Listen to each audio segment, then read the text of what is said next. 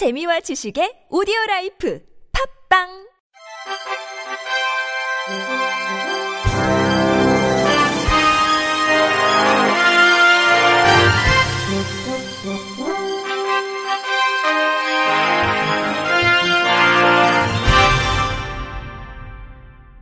청취자 여러분 안녕하십니까? 팔월 이십일일 화요일 케이비에스 뉴스입니다. 교통약자가 항공이나 철도를 이용할 때 탑승 보조 서비스를 제공하고 승무원의 안전교육을 강화하는 법안이 추진됩니다.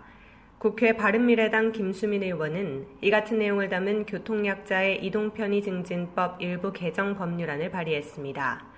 김 의원에 따르면 현행법은 교통사업자가 교통약자 이용에 관한 정보와 한국 수어, 통역, 서비스 등 교통이용과 관련된 편의를 제공하도록 하고 있음에도 상당수 교통사업자가 교통이용 정보 등을 제대로 제공하지 않고 있어 교통약자가 교통수단의 이용에 불편을 겪는 문제가 지적되어 왔습니다. 또 장애인, 고령자, 임산부, 영유아 동반자로 구분되는 교통약자는 일반 이용객이 많은 교통수단에 탑승할 시 사고 위험에 항상 노출되어 있지만 이에 대해 세밀한 대책이 제대로 갖추어지지 않은 실정입니다. 이에 본 법안은 교통약자를 위한 탑승 보조 서비스를 제공하도록 법률에 예시하고 철도, 항공기 등에 탑승하는 승무원도 교통약자 서비스에 관한 교육을 받도록 명시하고 있습니다. 김수민 의원은 이 개정안으로 교통을 이용하기 어려운 사람들 또한 자유로운 이동권을 가지며 일반인과 똑같이 안전을 보호받아야 한다며 이번 개정안의 통과로 우리 사회의 안전 사각지대가 사라지는 초석이 되기를 바란다고 말했습니다. 한국장애인고용공단은 어제 경기도 동부번영 내 사업주와 장애인 당사자의 더 나은 서비스 제공을 위해 경기 동부지사에 문을 열었습니다. 이번에 개소한 경기 동부지사는 그동안 경기지사가 관할한 경기 남부 권역 가운데 성남시, 용인시, 평택시, 광주시, 이천시, 여주시, 안성시, 하남시, 양평군 등 아홉 개 시군에서 장애인 취업 지원 서비스, 장애인 고용 장려금 지급 업무, 부담금 징수 업무 등 장애인 고용 서비스를 제공할 예정입니다. 또 경기 동부 권역의 고용 의무사업체와 장애인 당사자가 성남시와 용인시의 오십 퍼센트 가까이 집중돼 있어 분당선, 신분당선, 경강선, 용인 에버라인 등 지하철을 통해 접근하는 고객의 접근성을 고려해 분당선 오리역에 자리 잡았다고 밝혔습니다. 한국장애인고용공단 경기동부지사 정호연 지사장은 경기 동부지사 개소로 경기도 내 전체 장애인구 육십일 점 팔 퍼센트와 고용의무사업체의 칠십칠 점 육 퍼센트가 밀집된 경기 남부 권역에 효율적인 서비스 제공이 가능할 것이라며 아울러 경기 동부 권역의 사업주와 장애인 당사자에게 양질의 장애인 고용 서비스를 제공해 물리적 거리뿐만 아니라 마음의 거리도 좁히겠다고 말했습니다. 실로암 시각장애인복지관은 강원도 영월로 떠나는 레츠고 시간탐험대 체험학습 프로그램을 진행했다고 밝혔습니다. 지난 십육일부터 십칠일까지 진행된 체험학습은 시각장애인 가정의 학령기 자녀들이 방학 동안 도시와 집을 떠나 또래 친구들과 함께 어울리며 자연 속에서 역사와 문화, 생태 등을 체험하고 학습할 기회를 제공하고자 열렸습니다. 삼십여 명이 참여한 이번 프로그램에서는 청령포와 탄광문화촌 등을 돌아보고 동굴 체험판과 래프팅 등 다양한 프로그램이 진행됐습니다. 체험학습에 참여한 한 참가자는 방학 동안 집에만 있어 답답했는데 친구들과 어울리며 다양한 체험 활동을 할 수 있어 행복했다고 참가 소감을 말했습니다. 씨제이푸드빌이 점자도서, 양말 인형, 희망가방 등 총 삼 종의 희망키트 만들기 임직원 봉사활동을 진행했다고 밝혔습니다.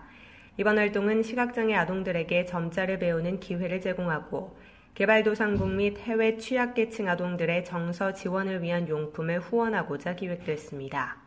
키트 만들기에는 전국 각 지역별 임직원 팔십여 명이 참여했고 참여자들은 본인이 원하는 제품을 하나 선택해 직접 제작했습니다. 씨제이푸드빌은 이달 중 체인지메이커, 월드쉐어, 굿네이버스 등 단체를 통해 국내 시각장애 관련 시설 및 베트남 등으로 완성된 키트 제품을 기부할 계획이며 키트 구매 시 포함된 일부 금액은 시각장애인 의료비와 교육비, 그리고 취약국가 현지의 식수위생사업과 교육환경 개선 등에 사용할 예정입니다. 씨제이푸드빌 관계자는 씨제이그룹의 나눔 철학에 따라 매년 정기적으로 전 임직원 대상의 봉사활동을 진행하고 있다며 국내뿐 아니라 해외 소외계층을 아우르는 씨에스알 활동을 지속적으로 확대해 기업의 사회적 책임을 다할 것이라고 말했습니다. 장애인 명의를 빌려 아파트 특별공급 분양권 사십여 개를 따낸 뒤 이를 되팔아 십억 원가량을 챙긴 일당이 기소돼 징역형을 선고받았습니다.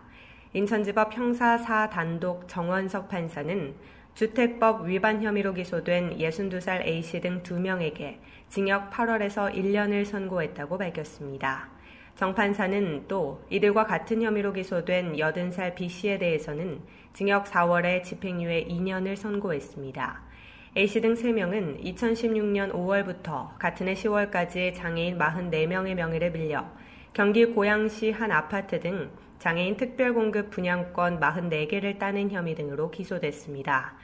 이들은 장애인 특별분양이 일반 분양에 비해 신청자가 많지 않아 당첨 확률이 높은 점을 노렸고 삼백만 원을 벌 수 있게 해주겠다며 무주택 장애인들에게 접근한 뒤 장애인 증명서, 주민등록 등본, 가족관계 증명서 등 각종 서류를 건네받아 아파트 특별공급 분양권을 따냈습니다. A씨 등은 이 특별공급 분양권을 되팔아 총 십억 원가량의 전매 차익을 얻은 것으로 드러났습니다. 정 판사는 피고인들은 소외계층의 혜택을 자신들의 돈벌이 수단으로 악용했다며 특히 A씨는 범죄를 기획한 주범이어서 죄질이 가장 좋지 않다고 판단했습니다. 다만 C씨는 장기간 구금을 감당하기 어려운 고령이고 장애인 명의 모집책에 불과한 점 등을 고려해 집행유예를 선고했다고 덧붙였습니다. 세종시 시각장애인연합회는 지난 팔 일부터 시각장애인의 건강 증진을 위한 볼링교실, 위풍당당 스트라이크를 운영하고 있다고 밝혔습니다. 이번 교실은 나성동에 위치한 더 라운지에서 매주 수요일과 금요일 오후 두 시 삼십 분부터 진행되며 열두 명의 참가자가 이십 회에 걸쳐 볼링을 배우고 향유하게 됩니다.